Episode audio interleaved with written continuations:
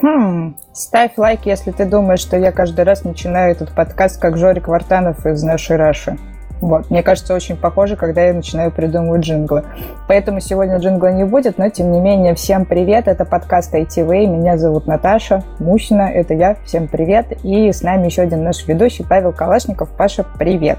Всем привет, мне секунд пять понадобилось, чтобы вспомнить, кто такой Жорик Вартанов. Э, ты, конечно, можешь, Наташа. Ну, так, это проверка на старость, так скажем. Вот, мы сейчас выяснили, что ты старый, но просто забывчивый. Нет, я слишком старый, что уже не помню. Как он там делал? Вот это. Ну, вот типа того. Вот каждый раз, мне кажется, когда я придумываю начало, вот то же самое происходит. Ну, ладно, дело не в этом. Дело в том, что мы сегодня в очередной раз собрались на подкасте ITV для того, чтобы обсудить новости всякие разные. На предыдущий выпуск у нас был а, с гостями, соответственно, сегодня нет. А, итак, с чего же мы начнем? Начнем мы с моего любимого потому что там есть название компании, в которой я работаю. Вот. Сегодня мы поговорим о том, что мертвого умереть не может, поговорим про Ruby. И так случилось, что наши главные редактора на Хекслите написали очень классный раундап. Раундап — это такая обзорная статья с мнениями экспертов о том, что такое Ruby, какие у него перспективы сейчас на рынке. И уникальность всего этого дела заключается в том, что мы даже взяли у Паши комментарий Поэтому, Паш, давай-ка рассказывай с точки зрения эксперта, что ты там отвечал и почему эту статью следует прочитать. Да, во-первых, мне было очень приятно оказаться. Я когда посмотрел полный список людей, которые там ответили, я такой думаю, а что тут делаю я, собственно, да? Вот, но действительно, с Руби работаю уже 8 лет, да, и за это время накопился какой-то опыт, и действительно было чем поделиться мнением общим, да, все-таки, не знаю, сколько, я постоянно пытаюсь посчитать, сколько проектов было на Руби, я думаю, что их было точно больше 40, но, скорее всего, меньше 60, вот, а это очень много, и, соответственно, я видел разные проекты, разных людей, работал с Руби в разных компаниях, и в стартапах, и в больших аутсорсинговых, и везде как-то все это переживал. И э, знаю не только про сам язык, да, а, наверное, про его экономику еще. Все-таки у каждой сущности, которая живет в современном мире, есть своя экономика, вот у Руби есть тоже своя экономика. Если остальные э, участники той самой статье, ссылку, которую мы приложим в описании, говорили про технологичность, да, про технологичность и отличия, то я большую часть уделил все-таки экономике, понимая то, что, ну, почему-то про это всегда забывают, да. Кстати, в последний раз про экономику Руби опять говорил сегодня, когда с очередным заказчиком обсуждали э, будущий проект, и, соответственно, я, я ему рассказывал, почему Руби крутой, а на нем в России найти сложно специалистов. Конкретно эту тему я раскрыл немножечко и в блоге, вот, еще там был рад увидеть господина Вагина, господина Партоса. Вот. Э, э, рад, что мы все, учитывая, что я, Саша Вагин и Артем Портос, мы точно учились в одном факультете, да, стали достаточно все старые, чтобы давать комментарии в такие крупные издания, как Хекслит. В общем, было приятненько. Вот. И еще, кстати, понравилось то, что э, не помню кто, но кто-то на Фейсбуке опубликовал эту статью и выделил э, именно мой, и, именно кусок из моего комментария о том, что я очень жду о том, очень жду момента, когда кто-то проведет конференцию под названием «Руби мертв». Вот, при этом на английском еще должно быть написано. Вот. Чувак сказал то, что типа это... Э, рад, что специалисты в отрасли обладают еще самоиронией некоторые. В общем, друзья, заходите. Э, даже если вы не рубист, не планировали изучать Руби, но все равно знать про общее, так сказать, иметь широкий кругозор и понимать, чем один язык программирования и технологии отличается от другого, всегда важно. Это важно и программистам, это важно и менеджерам, которые принимают так или иначе всегда решение о том, с чем работать. В общем, это, мне кажется, статья более-менее для всех, кто работает в IT, получилась, несмотря на то, что она про конкретный язык программирования.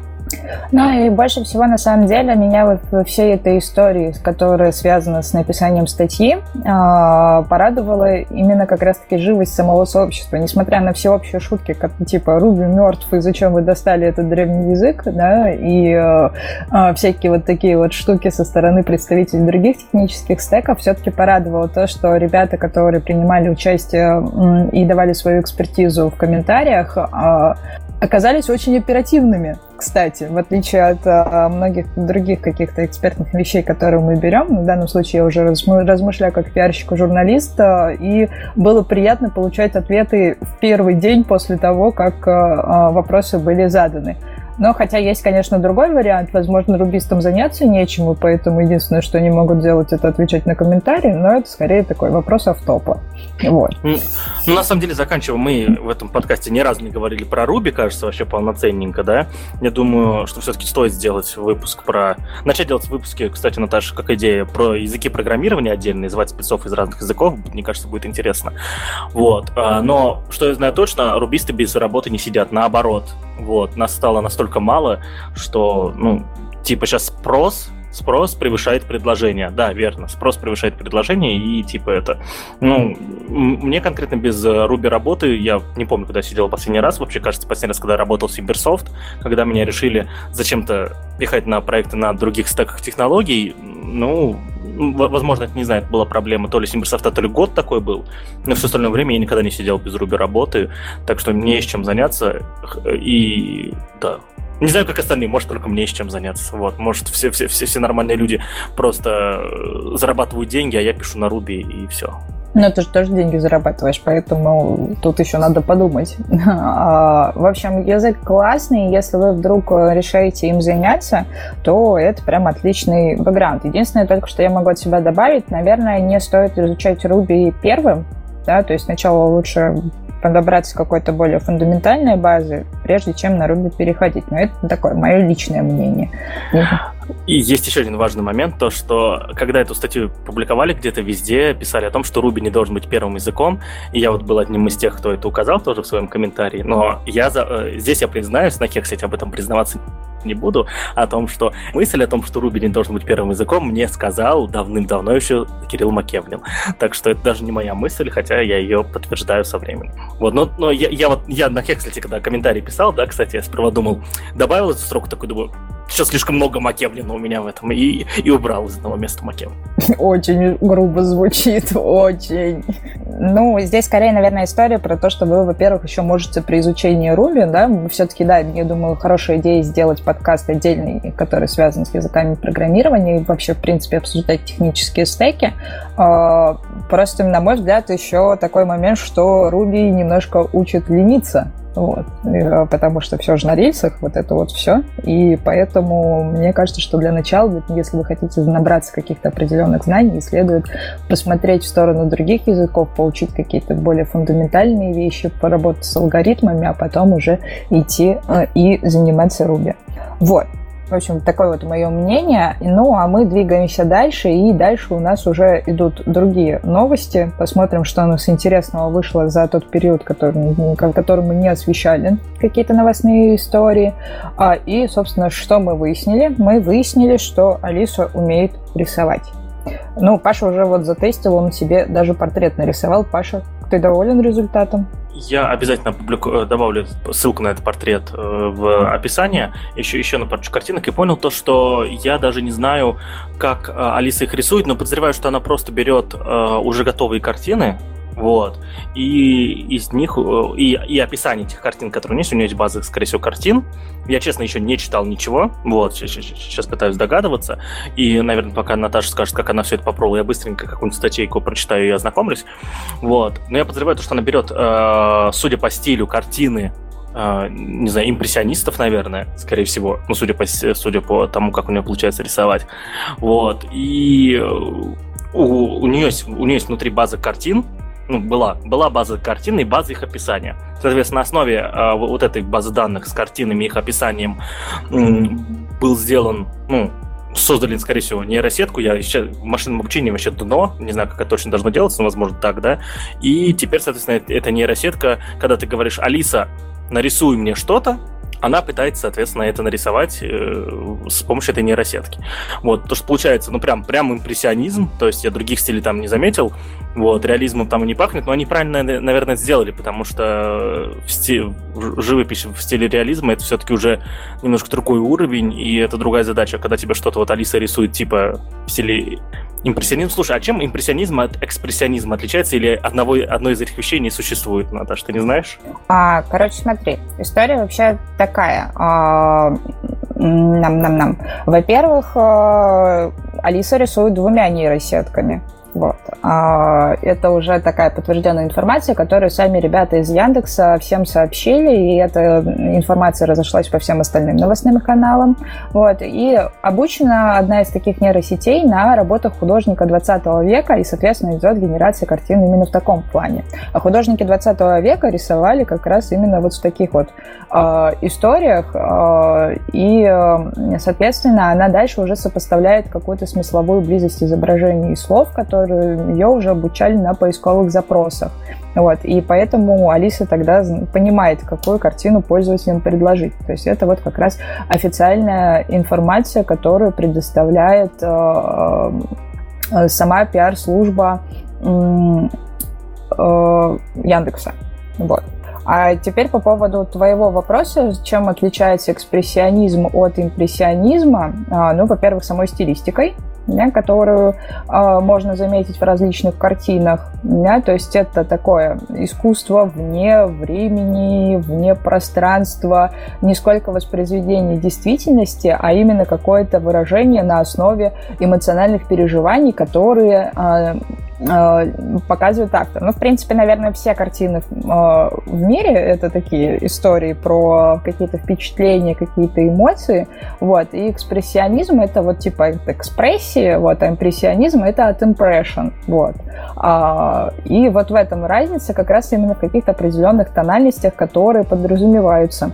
Я в данном случае не берусь более полноценно на это обсуждать, э, полноценно эту информацию обсуждать, да, потому что я все-таки не искусствовед, и здесь у меня могут кто-то зашеймить с этим. Но если смотреть с точки зрения разницы, то, например, а, Крик Мунка, такая всем известная картина, это экспрессионизм. Вот. А Мане а, ну, через букву О писал именно в импрессионизме.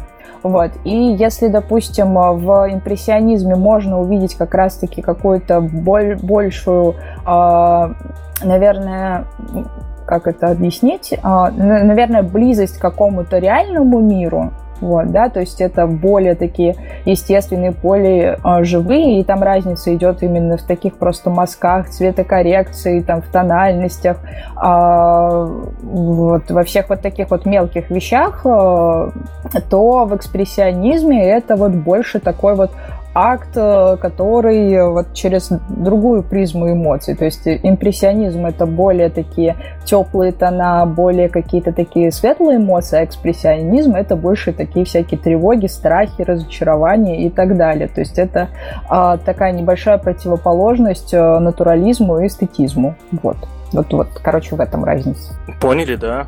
Нет, мне на самом деле очень интересно. Я в живописи полное днище, то есть это вот, наверное, мне мои в, э, в популярной культуре две э, вещи, которые вообще не понимают, живопись и литература, ну, просто потому что мало их изучал. И я, и, учитывая из того, что ты сейчас отписал, описала, э, картина Алиса это больше, наверное, эксп...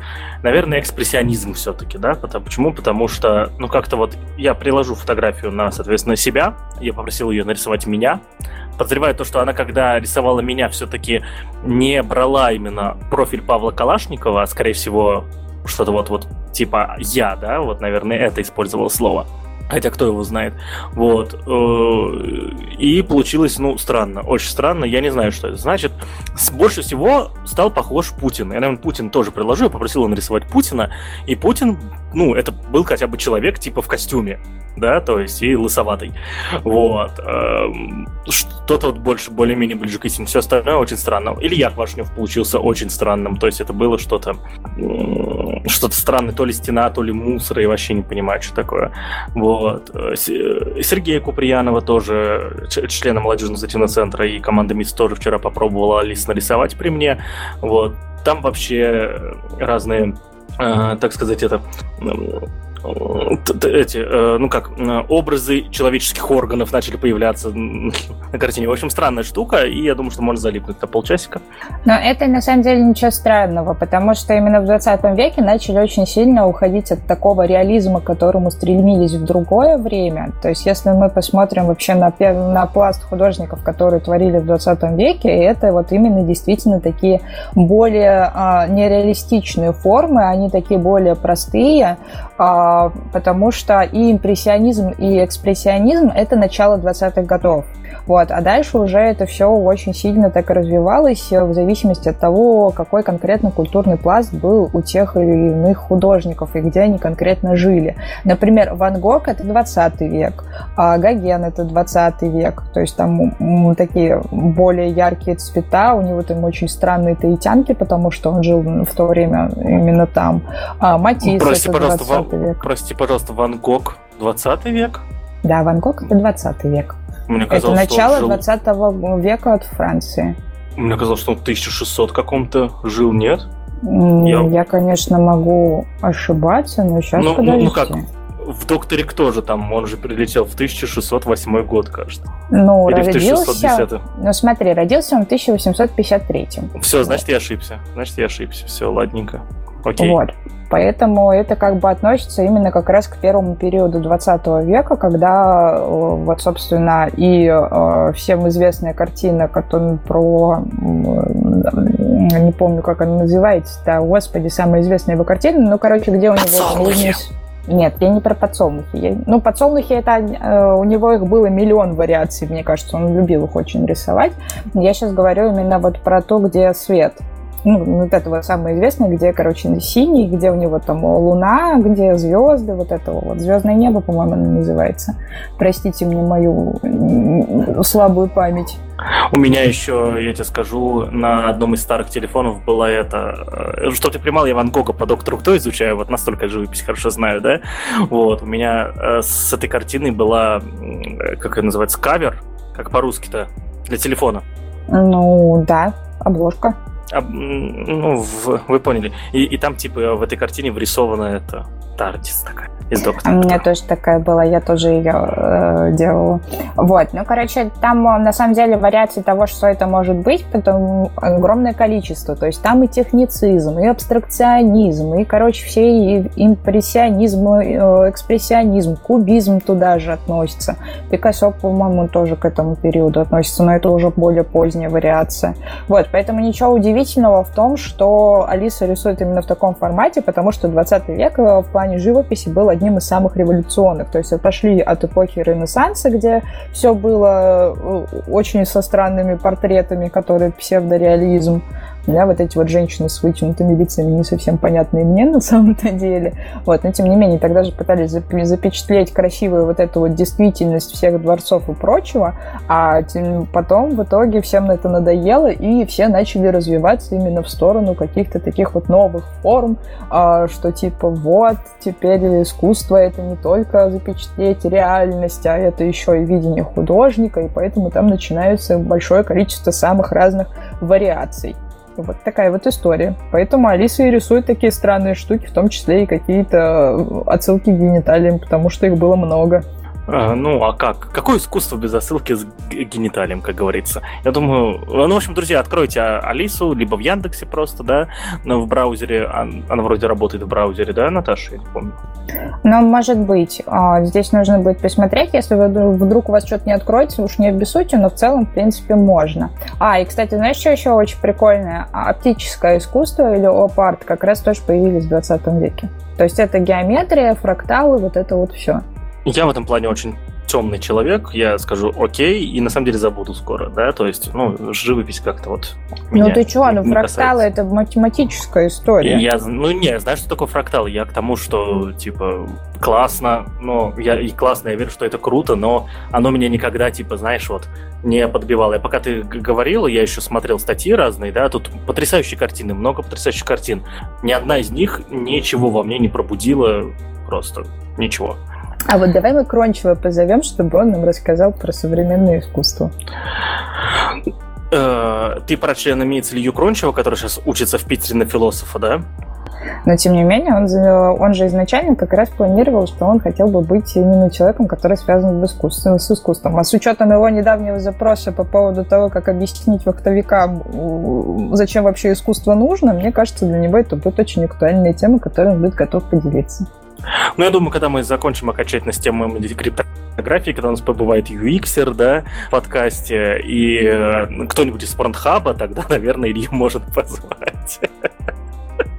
Не забывай про общее развитие Кстати, всего. Всегда, всегда мечтал я, кстати, всегда мечтал спросить у людей, которые разрабатывают порно-сайты, а, есть у них какая-то доплата за вредность? То есть, э, типа, ты должен, ну, серьезно смотреть контент этот, ну, фронтендеров особенно, да, смотреть этот контент, чтобы проверять, как он выглядит. Ну, это же нельзя вот смотреть порнуху, то есть, ну, на работе сложно. Ну, слушай, наверное. это же как история. У нас же есть ребята, на самом деле, знакомые, которые занимаются тем, что создают всякие разные баннеры, потому что они, у них там эти вот эти вот баннерные сетки, которые внедряются во всякие другие штуки.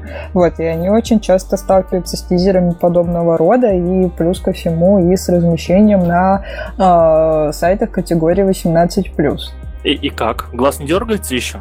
Ну, сначала, наверное, дергается, а потом уже все равно становится, когда руки-то особенно устают. Ну да.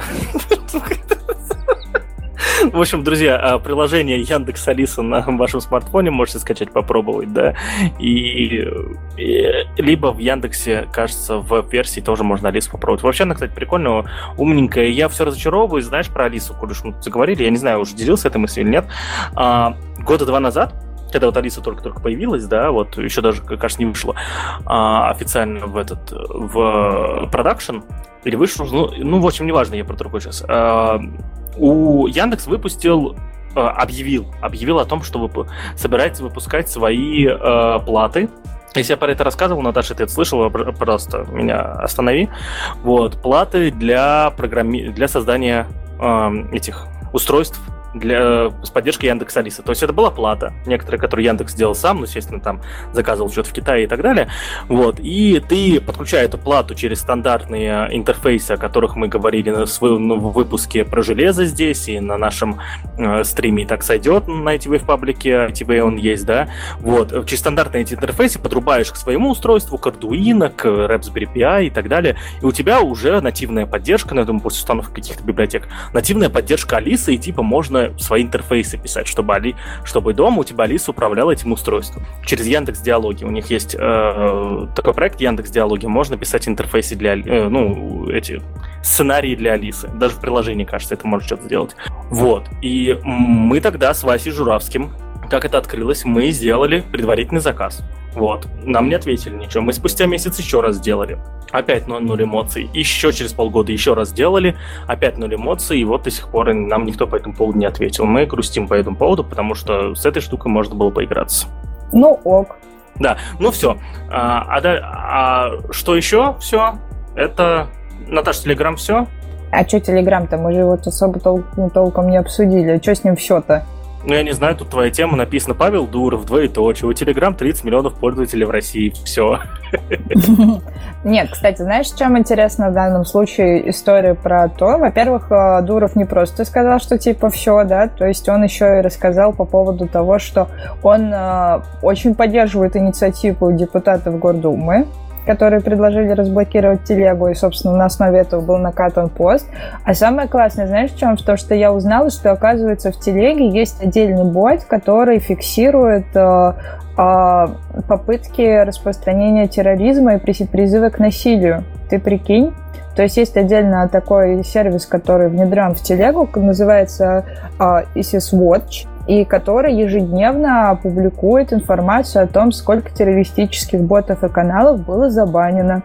Вот, и э, добавляет их к общей статистике, и это можно тоже смотреть в прямом режиме. На мой взгляд, это очень прикольно.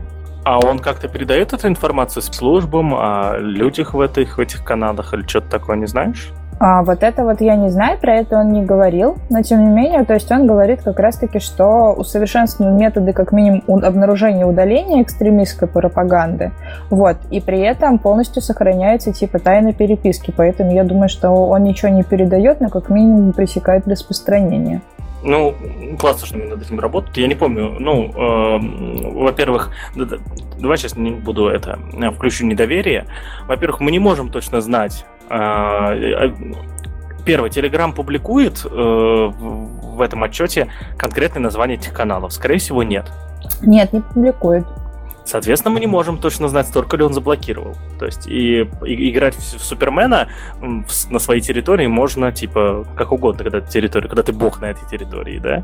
Вот. Э, и, и, и учитывая, как Павел Дуров может э, так сказать, играть умами людей, может э, что-то делать нелогичное, непонятное, да, он, он по-любому позитивный персонаж в этом мире сумасшедшем, да, вот, но он все равно тоже способен сделать какую-нибудь хрень, вот, я думаю, что здесь он тоже мог как-то придумать какой-то способ и возможно, эту статистику даже немножко накручивать или вообще изображать, что она существует и так далее. В любом случае, смотри, какой смысл современным террористическим ячейкам быть в Телеграме, в WhatsApp, в Viber? Это же, ну, они же не идиоты, в конце концов. Ну, зачем?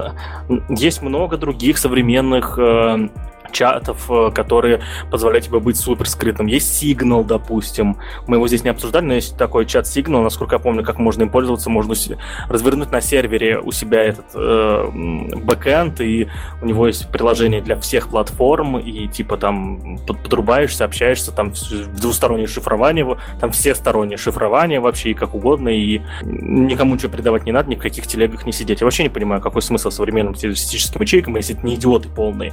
А если не полные идиоты, они навряд ли представляют угрозу. Ну, ладно, не факт, да. Вот. Э, ну, то есть, ты поняла мою мысль. Они могут блокировать эти каналы за наличие каких-то вот маркеров, да? Но реально ли это та работа, которая приносит пользу в борьбе с терроризмом? Ну, слушай, на это как минимум может э, блокировать э, тех ребят, которые как раз делают это бездумно. Возможно, ты какой-то просто инициатор, который не знает про вот эти вот все сервисы, которые ты сейчас перечислил, не знает по поводу э, того, что есть какие-то более скрытые истории, естественно, исключает из всего этого WhatsApp и Viber, потому что про них регулярно пишут по поводу прослушки, и единственное, что он знает, это то, что Telegram не передает никаких данных да, и что его обвиняют в том, что там полным-полно вот этих террористических историй, вот, которые между собой э, распространяют информацию. Поэтому есть вариант, что вот именно какие-то мелкие товарищи, они как раз-таки берут себе для общения именно Telegram, потому что думают о том, что это, типа, будет более конфиденциально. Ну и плюс ко всему, я думаю, что среди них не так много каких-то технарей, которые будут э, как-то настраивать удаленные сервера там и так далее. Вот. Ну и плюс ко всему, наверняка мы знаем, что какие-то крупные истории проводятся все-таки в Даркнете.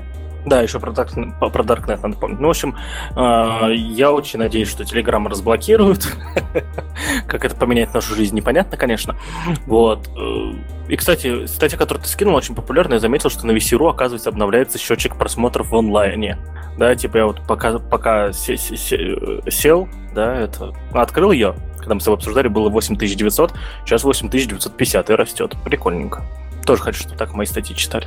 Надо про Павла писать, да? Ну, наверное. Хотя, не знаю, ты у себя в телеграм-канале что только не пишешь. Да, да, да, да, да, да. очень хорошие полезные вещи я там пишу, вот что я делаю. А, про Телеграм все. То есть а, кстати, мы, Наташа, мы тут закрыли гештальт, ты не знаешь, наверное, мы в прошлом выпуске э, обсудили закрытие тона, то, что вот не смогли здесь нормально обсудить, помнишь? Вот, да, было, помню. Вот, и прям было, было хорошо, классно. Жалко, что ты не смогла присутствовать на прошлом выпуске. В общем, друзья, если хотите узнать, почему закрылась криптовалюта от э, Telegram, приходите в предыдущий выпуск. Там очень классно мы расшифровали, что такое блокчейн, зачем он нужен, э, с подкастом «Базовый блок», и это было прям, прям фантастика. Вот. Окей, а, отлично, значит, эпизод прорекламировали, идем дальше, возвращаемся к нашему, раз уж мы про Дурова поговорили, теперь поговорим про его детище, которое стало не его, поговорим про ВКонтакте. ВКонтакте история следующая, ВКонтакте решил в ТикТок, вот, а, в общем, они запустили сервис коротких вертикальных видео, который теперь называется клипы. И это такая типа часть супер приложения, а, в котором как раз теперь можно будет делать все. То есть вы уже слышали много раз, как мы рассказываем про то, что а, ВКонтакте меняется, меняется очень сильно, у него обновляется само приложение, у него обновляются какие-то а, дополнительные фичи, а, то они там CRM-ку выпускают, то еще что-то делают. И вот теперь у них появляются клипы, то есть сервис коротких видео, в которые можно добавлять маски, эффекты, добавлять какие-то дополнительные технологии. Вот, и все такое прочее. И ролики можно, естественно, отправлять друзьям, репостить на свою страничку, либо в сообщество, добавлять закладки, выставлять комментарии и много-много разного всего. Естественно, там уже начали звезды всякие разные появляться. Вот. А, и, в общем, это такая штука типа для поддержки творчества широкой аудитории. Но при этом, естественно, никто не будет препятствовать рекламным интеграциям. А,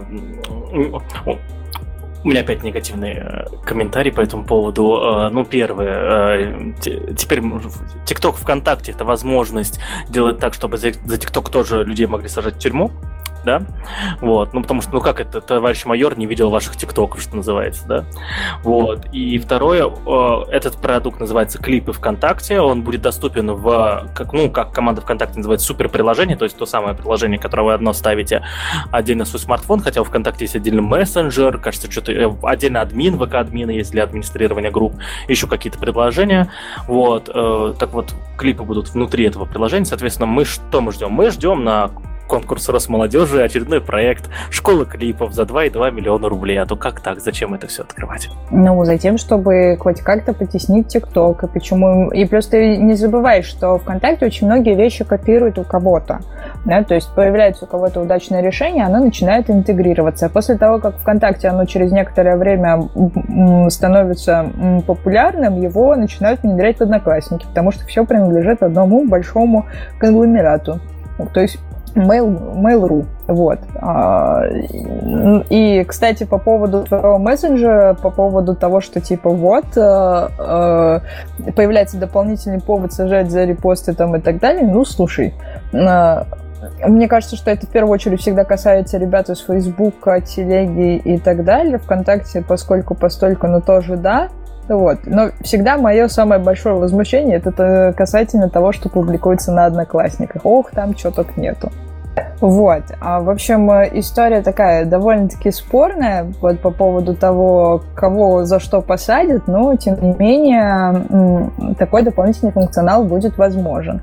А, и плюс ко всему, вот, например, истории, которым я, например, лично не пользуюсь, кстати, вот тут пишите в комментариях, пользуетесь ли вы историями, но, тем не менее, их тоже постоянно кто-то публикует, и до сих пор это живет, и хотя, казалось бы, это штука, которая была в свое время интегрирована а, в Инстаграме, и если она есть в Инстаграме, зачем она ВКонтакте, но тем не менее она существует и на Фейсбуке, и в ВКшечке, и этим тоже кто-то пользуется.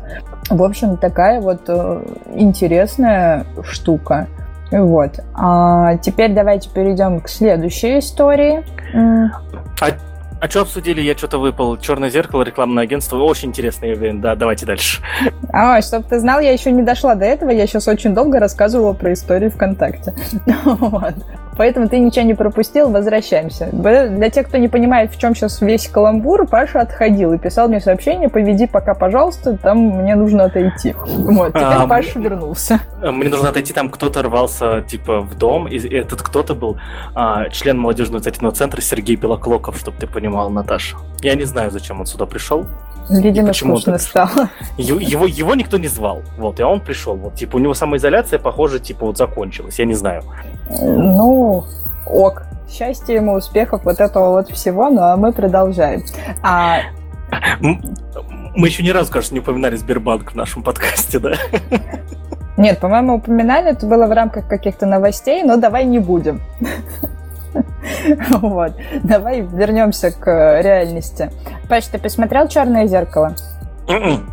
Ну ты чё? Ну сколько уже времени прошло, а ты до сих пор не посмотрел «Черное зеркало»? А, в одном из выпусков, когда мы обсуждали а, эти хр- а, хроники удаленки, а, я рассказывал о том, что очень долго см- смотрю сериалы. Помнишь? И, ну, или не помнишь? Я тогда рассказывал о том, что смотрю сериал элементарно уже три месяца или четыре месяца, да? И было тогда на четвертом сезоне. Так вот, я сейчас на шестом сезоне этого сериала, и мне пояснять дальше, почему я до сих пор не посмотрел «Черное зеркало», да? Ой, ну ты вообще, как я с тобой это буду обсуждать? Ну, короче, для тех, кто смотрел «Черное зеркало», ставь лайк, если ты его смотрел. А, это история, которая связана с пятью сезонами, довольно-таки антиутопичная, а, очень остроумная, на мой взгляд, и с большим количеством самых разных тонких э, моментов, которые каждый раз заставляют задуматься и найти какие-то свои моменты во всем этом деле. Вот. И, э, естественно, все очень сильно ждали шестой сезон. Вот, несмотря на то, что в мае создатель сериала объявил, что они пока шестым сезоном заниматься не будут, но, собственно, почему они, к чему они, собственно, пришли? Они заказали у одного из рекламных агентств такой вот классный баннер. Мы ссылку на статью, в котором вы можете посмотреть а, об этом, а, приложим в описании к данному подкасту, к данному эпизоду. В общем, они выпустили а, баннер зеркальный, на котором сверху написано типа «Черное зеркало, шестой сезон», а, и остроумно всего этого, что типа шестой сезон идет прямо сейчас. Вот. И, собственно, создатель сериала как раз сказал по поводу того, что реальность и так слишком мрачная, чтобы люди интересовались антиутопией. И вот эта вот отсылка, она как раз вот в этом рекламном баннере и появилась. Можно к нему подходить, фоткаться, и ты типа в сериале. То есть, я правильно понимаю, что шестого сезона не будет, а типа они вот так вот сказали, вот вам шестой сезон, вы сами в нем живете, да? То есть нам дополнять, нам сказать нечего уже, да? Ну, типа того. Он в любом случае объявил по поводу того, что шестой сезон, скорее всего, не, ну, скорее всего, они снимать не будут. А он там будет, как ни странно, комедиями заниматься, вот, потому что он сценарист, вот, и он будет делать комедии. И э, таким образом они как раз сказали, что шестого сезона не будет, он и так уже идет. Я вот, к сожалению, сериал не смотрел совсем, да, то есть прям по нулям, да. А, но я думаю, что вот они, они просто зеркало добавили, а могли бы что-нибудь посложнее сделать, но я сейчас вот подумал, э, типа, чтобы это было не зеркало, а чтобы это снимала камера в итоге, да, то есть, и э, показывало все как будто зеркало. Я не знаю, как это сделать точно, наверное, у камеры какой-то правильный ракурс должен быть, какая-то постобработка дополнительная, да, чтобы камера, которая стоит сверху, показывала тебе, как будто ты реально э, в стекле от, от, отражаешься. А нет, не получится. Потому что камера должна быть прям в стекле тогда и очень широкоугольная, да? Ну да, то есть это более технически более сложно, чем тот вариант, который они сделали сейчас. Я к чему? Там можно было дополненной реальностью что-нибудь намутить, вот, и было бы весело. Но нет, это же не в самой концепции сериала делать какую-то дополненную реальность. То есть реальность, она такая, какая и есть. Ну, в общем, этот, эта штука замотивировала меня еще раз вспомнить про этот сериал, наверное. Наверное, я когда-нибудь его посмотрю. Вот, осталось жить мне еще долго. А, но, кстати, интересный момент, как сделать э, зеркало, да, которое на самом деле это, ну, это камера снимает и сразу транслирует. Это интересно. Ну, это просто обычная трансляция экрана какого-нибудь планшета. Э, это, это хорошо, но ты, ты на планшете, э, у тебя планшет маленький, все-таки ты его держишь в руке. А как поставить такую камеру, которая сможет снимать тебя постоянно в тот момент, даже когда ты подходишь к стеклу вплотную? Хороший вопрос, и это пока, наверное, не про сегодняшние технологии. Ну вот, типа, у меня первый момент, это, я не знаю, вставить много-много камер, которые, типа, отражающие еще, да, такие затонированные. Короче, ладно, да, и которые это будут типа, транслировать. Сложно, да. Сложно. Давай к Тетрису. Тетрис, э, в общем, э, я завис на Тетрисе, который был написан... Э, мы приложим ссылку на игру Тетрис в вебе. Э, в самой игре нет ничего сложного, мне на самом деле кажется нарушены в ней про пару правил, я не помню, я не помню какие, но это не то чтобы я эксперт в Тетрисе, вот, э, но что-то в ней вот не несопоставимое было, да, с тем, что я обычно играл там еще, еще, еще давно на Дэнди и потом на компе как-то запускал. Вот. Э, Самое главное в этом Тетрисе это то, что он написан на языке Algol 60. Если кто не знает, язык Algol 60 это даже, кажется, 60 в это название года, когда он был изобретен. Я думаю, когда Наташа сейчас будет выражать свое мнение по этому поводу, я обязательно э, посмотрю. Но Algol 60 это древнейший язык, он как раз относится к тем, которые когда там говорят Fortran, Cabol, и обычно третий называют Algol. Да, то есть это считается вымершим языком. Я, я не знаю ни одного, я лично не знаю ни одного специалиста на алголе, более того, и не лично ни одного специалиста не знаю, кто бы писал на алгол, да, вот, э, и это считается вымершим языком, и, соответственно, на, нем написали э, этот Тетрис, но самое главное, это, это не, не простой алгол, который был тогда в 60-м году, это, этот алгол э, компилируется в WebAssembly. В одном из наших выпусков, у него то, точно есть темах э, WebAssembly, мы рассказывали, что такое WebAssembly. Если вкратце, э, весь сегодня, современ... Э, сегодня современный веб, весь фронтенд, работает именно на JavaScript. И если вы знаете, что существует много языков, на которых можно писать фронтенд сегодня, то, знаете, так или иначе, они все компилируются в JavaScript. Да, то есть, и это приводило к тому, что, ну, фактически создать полноценные, логичные, быстрые языки, да, для Э, работы с фронтендом не удавалось, да, и, соответственно, появилось много-много тысяч языков, да, которые компилируют с JavaScript. Я как-то помню, читал какую-то статью, их было там порядка двух тысяч, кто-то говорил. И э, WebAssembly, соответственно, это ассемблер только для... Ой, я запустил эту штуку.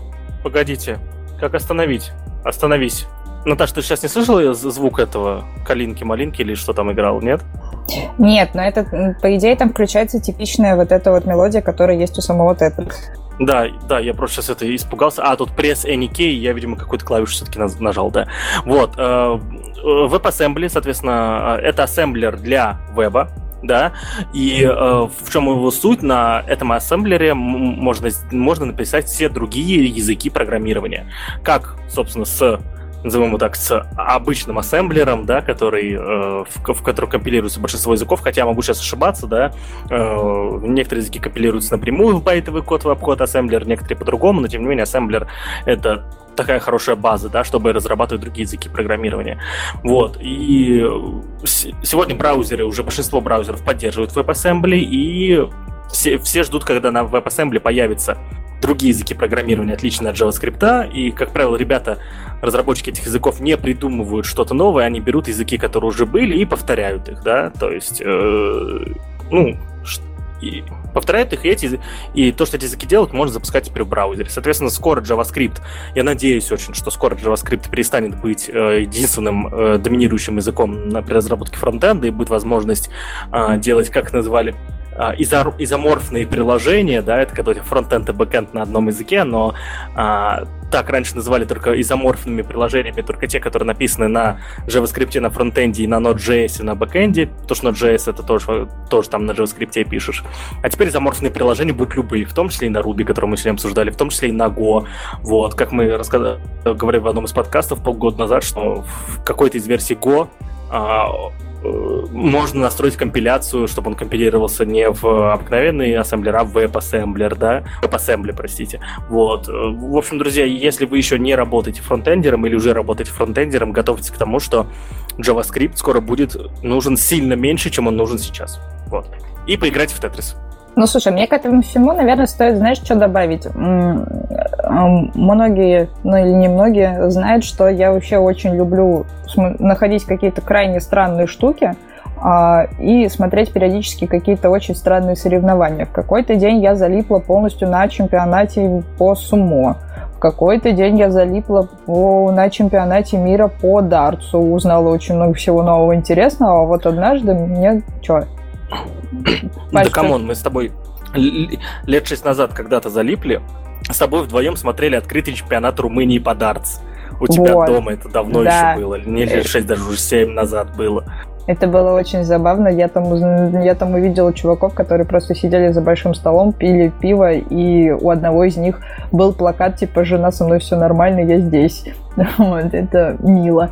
Так вот, однажды... Мы кстати, мы, кстати, с тобой тогда, вот мы смотрели его долго, часа три, ой, прости, да, я, кажется, перебил, видимо, а, есть какой-то лак у нас связи.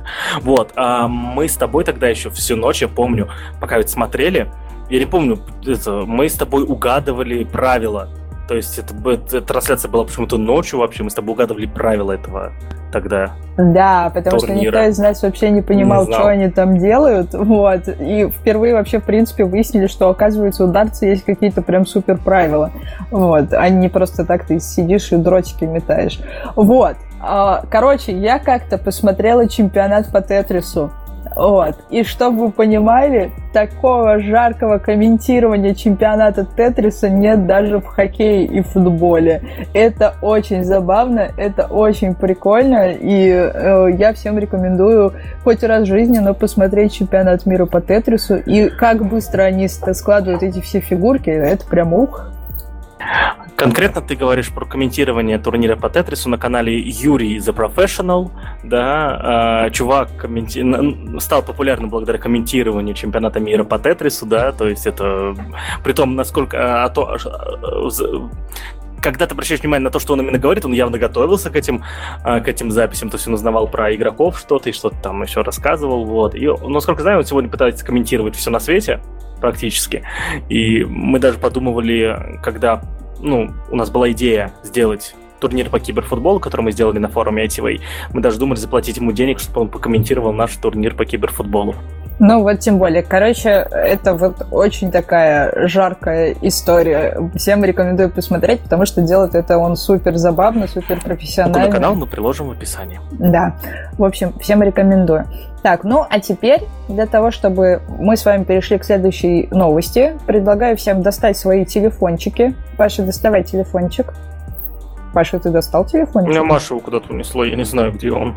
Ну, блин, тогда нет смысла никакого. У нас какой-то лак. У нас жесткий лак. У нас лак в том, что у тебя нет телефона под рукой. Давай попробуем. Я понял, давай попробуй переподключиться. Вот, соответственно, надеюсь, лак пропадет.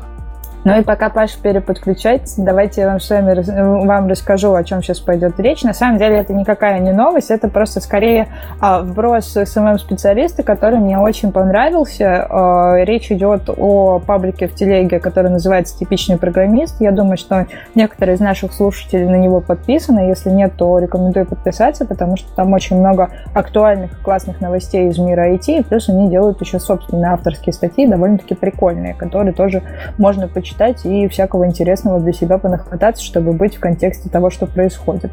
У меня, ну, то есть это типа хабар, но не хабар. Вот. То есть там прям целая редакция работает. Вот. И смысл в чем? Они тут предложили такую забавную активность написать в комментариях, э, в общем, берешь Т9 и э, вводишь фразу сразу же после карантина, а дальше уже смотришь, э, что тебе предлагает твое Т9. Вот. У меня получился очень странный вариант, прям очень странный. А сразу же после карантина, в принципе, я могу сказать, что ты не можешь не переживать за май, и в этом году я в шоке от того, как мы можем встретиться. По-моему, звучит как какое-то очень странное предсказание. Вот, поэтому пишите в комментариях, что у вас в итоге получилось. Я еще не пробовал, я мог попробовать, конечно, у меня, да, у меня отобрали телефон, я переподключался, спасал, на самом деле, пока сейчас тут рассказал, я спасал наш выпуск от э, стирания, потому что и сервер отвалился, так как к нему подключен. В общем, сразу, после, сразу же после карантина я что-нибудь сделал, тоже напишу свой комментарий первым, сразу в ВК, наверное.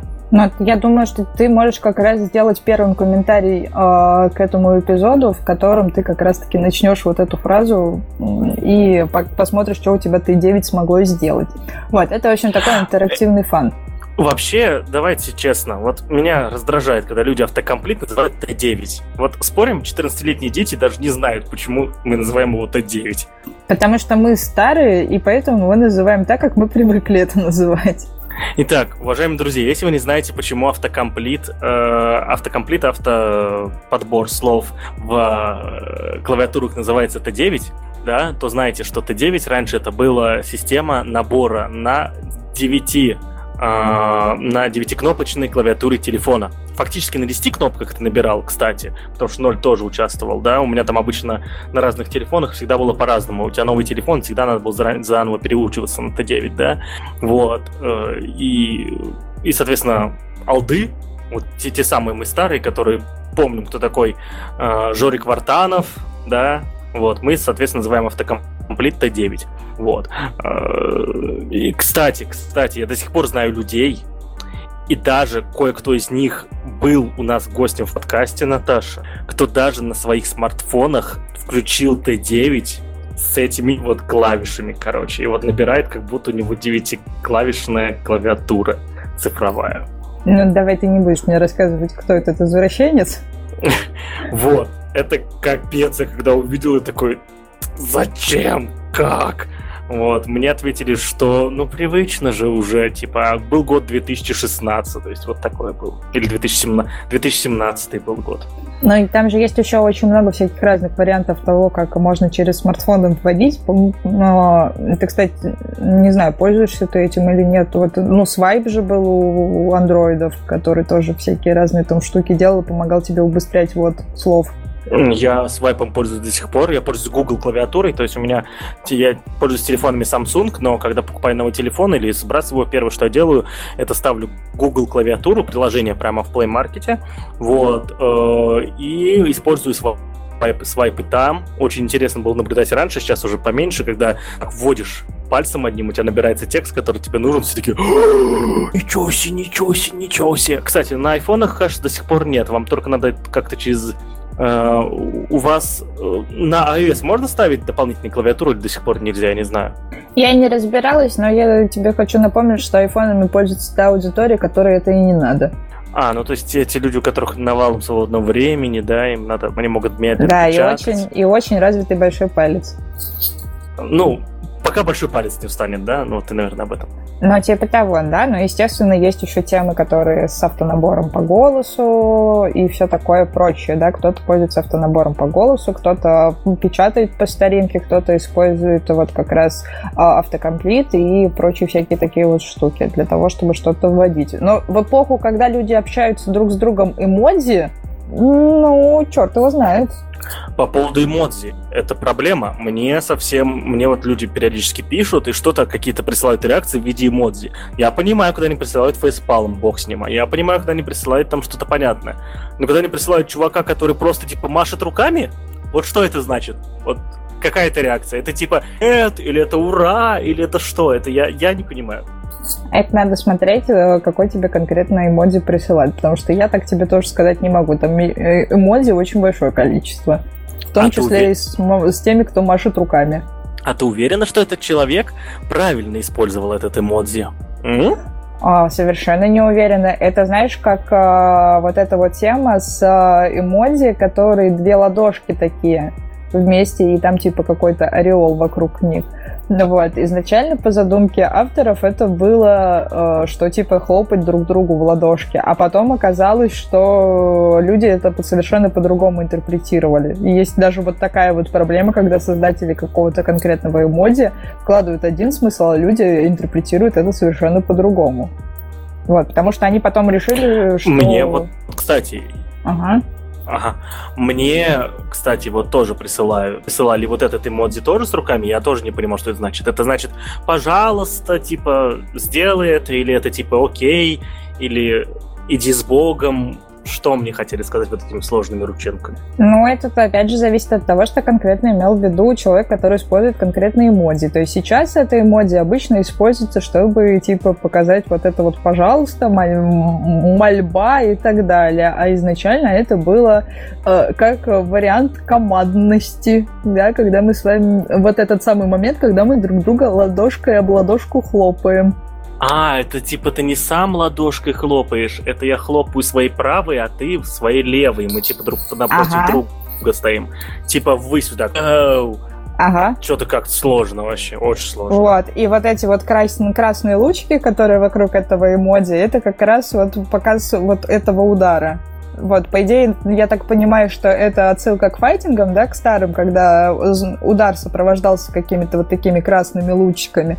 Но с учетом того, что эмодзи маленькая, э, это не совсем понятно. И в итоге это стало таким больше элементом мольбы. Это не просто к старым файтингам, отсылка, это отсылка к классическим файтингам. У Street Fighter до сих пор, а, когда ты бьешь, там у него э, вокруг места удара происходит какой-то эффект, и даже немножечко задерживаются кадры, специально, чтобы люди могли реагировать, и игры были не просто мэшем, да, на клавиши все подряд, а реально э, это была более игра продумать, больше на шахматы похоже и так далее. Так что делают до сих пор. Ну а про этот эмодзи спасибо. Кстати, к разговору еще про мессенджерах, маленькая история. Я тут поставил ICQ, я об этом написал в своих социальных сетях, нашел потрясающих людей, и ICQ каким-то образом, я не знаю, как он это сделал, я зарегистрировал новый аккаунт, хотя я помнил, вспомнил свой старый номер, но почему-то тапнул сразу на Facebook, зарегаться через Facebook, зашел в ICQ под в, в, ВКонтакте, ой, под ВКонтакте, под Фейсбуком, господи, крыши ей, вот, и и он каким-то неведомым образом сам подгрузил а, с, моей, с моей старой Аськи, короче, людей, контакты. Истории переписок не подгрузил, кстати, я не смотрел, надо посмотреть. Возможно, это подгрузил какие-то.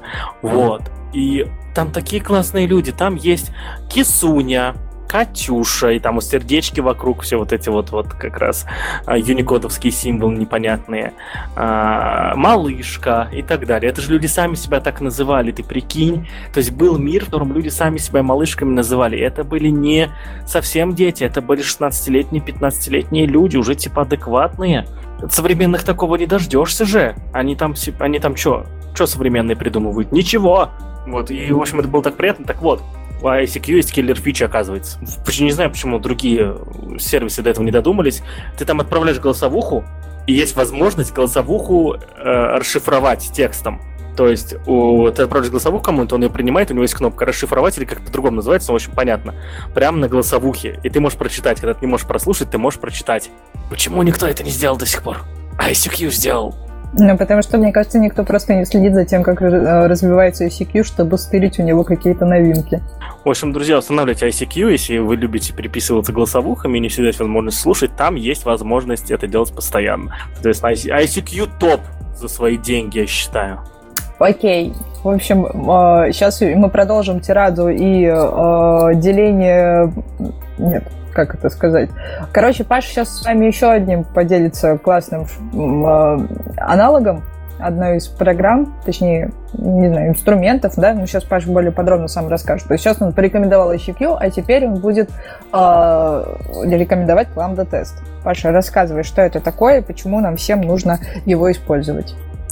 Итак, э, ну, перед тем, как рассказать, что такое лямбда-тест, я хочу рассказать вообще про сегмент э, тестирования на мобильных устройствах. У верстальщиков современных есть проблема. Э, ты должен заверстать несколько версий продукта. У тебя точно должна быть версия горизонтального экрана. Это для персональных компьютеров, для планшетов и так далее. У тебя должна быть версия э, вертикального экрана. Это для смартфонов, перевернутых планшетов и так далее. Более того, у тебя должна быть версия э, для горизонтальных телефонов иногда, потому что горизонтальный телефон не всегда можно удобно пользоваться его интерфейсом, который предполагался для ПК и так далее, и так далее, и так далее.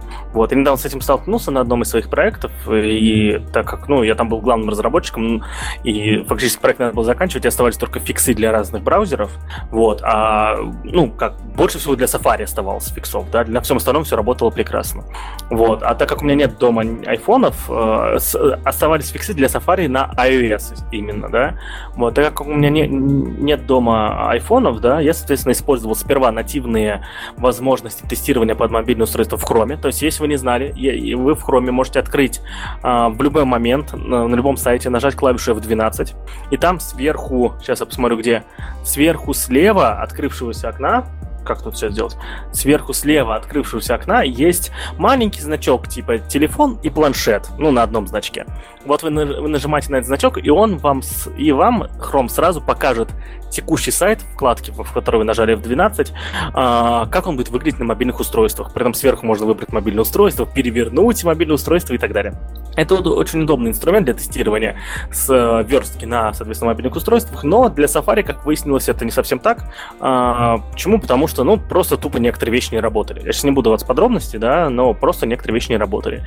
И для таких случаев есть, соответственно, продукты, а, где ты можешь прийти, э, прийти на их сайт этого продукта и запустить виртуальную машину с той или иной операционной системой мобильной.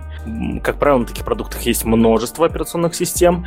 Вот. И самый популярный из таких продуктов это браузер Stack. То есть ты приходишь туда, регистрируешься, и потом выбираешь, э, соответственно, на, чем ты хочешь посмотреть, на iPhone, iPad, и там на андроидах на разных, с разными разрешениями экрана, там еще какие-то дополнительные настройки есть и так далее. Преимущество таких э, сервисов над тем, что если Chrome, допустим, показывает только в Chrome, вот, ну, как это будет выглядеть на мобильном устройстве, Safari он эмулировать не может, то браузер Stack и Lambda Test, соответственно, аналог его, о котором я хочу рассказать, они э, запускают виртуальные машины с именно с iOS, на котором запускается Safari, и ты в рамках этого браузера Safari, соответственно, смотришь, а, как выглядит твой сайт. Вот, это действительно, это правильное тестирование на реальном, на около реальном девайсе. Я думаю, что различия сто пудов какие-то есть, но это уже минимальные, да, различия. И, ну, собственно, я пришел на браузер Stack, так как пользовался им много лет, и у него всегда был бесплатный аккаунт для того, чтобы там потестировать что-то, так как я, так как я не верстаю постоянно, я думал, вот мне вот этих там минут, которые будут предоставлены, мне больше, чем достаточно, чтобы разобраться, что именно, вот почему эта вот фигня не работает и все. И оказалось, что браузер Stack теперь нет бесплатного аккаунта. Вообще. Есть нельзя пользоваться браузер стеком бесплатно, даже попробовать его нельзя. Это же капец, это же жесть просто. И это вынудило меня искать его аналоги. Я быстренько нашел другой аналог под названием Lambda Test. У него есть бесплатный аккаунт, вы можете попользоваться часа два. Я, кстати, в итоге попользовался, еще потестировал его. Вот. Очень крутой продукт, поэтому я сейчас советую, если вы никогда не были знакомы с такими продуктами, как браузер Stack и Lambda Test, прийти сперва на lambdatest.com, ссылку приложу в описании прийти на lambdatest.com и, соответственно, воспользоваться бесплатным аккаунтом и потом понять, насколько вам нужны такие проекты, ну, такие, такие инструменты. Вот. Э, но если браузер Stack супер стабильный, классный, он там работает уже очень давно, то у Lambda теста я заметил такие нехорошие баги, что иногда плохо загружаются образы, то есть, грубо говоря, там обычно iPhone, тебе показывает iPhone на экране твоего, в экране твоего браузера, да, показывает iPhone, в котором типа запускается Safari, да, и потом его можно переворачивать. Так вот, иногда это, этот iPhone, это его каемочка не, дозагружается, и нельзя перевернуть телефон, когда она не дозагрузилась. Вот. Иногда вообще какой-то кривой образ загружается, то есть у тебя просто там недозагруженная система показывается. Это очень странно, но зато это как бы доказывает, что они реально запускают не какой-то эмулятор Safari, а реально запускают виртуальную машину у себя. То, что у меня реально на экране было что-то там, типа, ошибки какие-то, связанные с iOS, там, и что-то мне непонятно, это как я не мобильчик вообще. Вот. Эм, и самое приятное, что было, потом позвонил, короче, этот чувак мне э, написал в Телеграме, к слову, да, я же оставил там свой номер телефона. Написал мне в Телеграме. Не знаю, как он решил, что надо мне в Телеграме найти. Вот. И предложил, а вы не против, если я вам позвоню? Типа, говорит, я, я, я там то-то, то-то, я там специалист саппорта и с лямбда тест все такое. Вот. Вы не против, я вам позвоню. Все это на английском было, естественно. Вот. Ну, я сказал, ну, давайте позвоню. Он, он тут же позвонил в Телеграме и задал мне несколько вопросов. Это был такой милый индус, такой классненький. Вот знаете, вот когда ты редко общаешься, я вот в последнее время не так часто общаюсь с иностранными заказчиками, да, вот, и э, постепенно ты теряешь навык разговорный и боишься с, разговаривать с native спикерами, потому что, ну, типа, ой, меня не поймут все такое. Мне всегда нравится разговаривать с индусами. Это не расизм, это просто эмоция. Потому что у них такой классный английский, такой классный, что ты точно понимаешь, что если тебя он не поймет, ничего страшного, ты тоже ни хрена ничего не понимаешь. Вот. Э, это, это так приятненько, в общем, так мило поговорили, это так классненько было, и, в общем, улыбка была еще полчаса на лице, то есть они реально перезвонили мне и спросили, буду ли я дальше пользоваться, то есть они всем так звонят в Телеграме, как он меня нашел, короче, видимо, какая-то работа была проведена, и это очень круто. В общем, лямбда-тест, если хотите, если вам нужен продукт, на котором тестировать мобильное устройство, которых у вас нету, да, соответственно, лямбда-тест — это ваш вариант. Нам не заносили бабок. Этот индус со мной не договорился ни о чем. Я все равно не понял. То есть просто Ой, не продукт. знаю, ой, не знаю. Я доход не видела. Поэтому либо ты его утаиваешь, либо это правда не договаривался. Мне тут мне еду не на что покупать недавно было. ну, то есть, ну, реально, ты знаешь, вот я думаю, в каждом, э, в жизни каждого человека сходились такие моменты, когда вот, типа, куча трат, да, и у тебя закончились деньги, и три дня их нет вообще, короче. Вот недавно у меня такое было, давно такого не было. Интересная мысль такая, нет денег офигеть, очень странное чувство. То есть ты сейчас до этого говорил по поводу Руби и по поводу работы рубистом, а теперь оказывается, что денег у тебя нет, Паш, ну что-то какая-то антиреклама. Я, я, я могу рассказать, куда я потратил кучу бабла, который заработал рубистом просто немерено, да? Но это будет уже неправильно, это не в тему подкаста. Давайте так, я, я просто потратил немерено бабла. Я всегда тратил просто много денег, а в этот раз потратил немерено бабла, вот оно и закончилось. Ну, такая себе история. И на этой, ну, такой себе истории мы приходим к тому, что новости у нас закончились на сегодняшний день. Надеюсь, что вам было интересно. Паша, если нам что-то еще, что добавить, анонсировать и так далее. Я думаю, что э, мы сейчас активно занимаемся, на самом деле, нашим проектом Red Magic, да, то есть Наташа про него слышал, даже в воскресенье нам будет помогать, с ним работает. Red Magic — это трансляции, да, вот, все-таки ITV — это больше всегда же конференции, мы хотели сделать много конференций онлайн, но потом, когда это начали делать все, мы подумали, что мы в этих рамках будем пытаться только делать какие-то форматы, вот сделали «И так сойдет», на следующей неделе, кстати, будет еще одно «И так сойдет», про что именно, ну, давайте здесь расскажу, мы, в общем, будем делать школу ТикТока, не школу клипов ВКонтакте, а школу ТикТока. Докажем, подожди, что... подожди, подожди. Это вы что, Росмолодежевский проект украли? Нет, э, мы его не украли. Будет, и так, будет наше шоу «И так сойдет» номер два, где, соответственно, будет школа ТикТока. Вот, где э, кто кого будет учить и как, это, соответственно, вы узнаете конкретно в, пабли, в паблике ITV ВКонтакте. Вот. Э, но самое главное, что я скажу, что нам для организации школы ТикТока не нужно будет 2,2 миллиона рублей. Вот так вот будет достаточно телефона и конкретного учителя. Все остальное это просто антураж. Вот, ну, в общем, да, следите за новостями, которые мы публикуем в наших э, социальных сетях. Вот, и ставьте нам лайкусики к этому эпизоду. Вот, пишите в комментариях, что же вы будете делать после карантина на основе того челленджа, который я вам представила. А это был подкаст ITV, с вами была Наташа, с вами был Паша. Мяу. Что мне еще сказать? Всем мяу. Мы вас всех очень любим, ценим. В общем, слушайте наши эпизоды. И всем пока.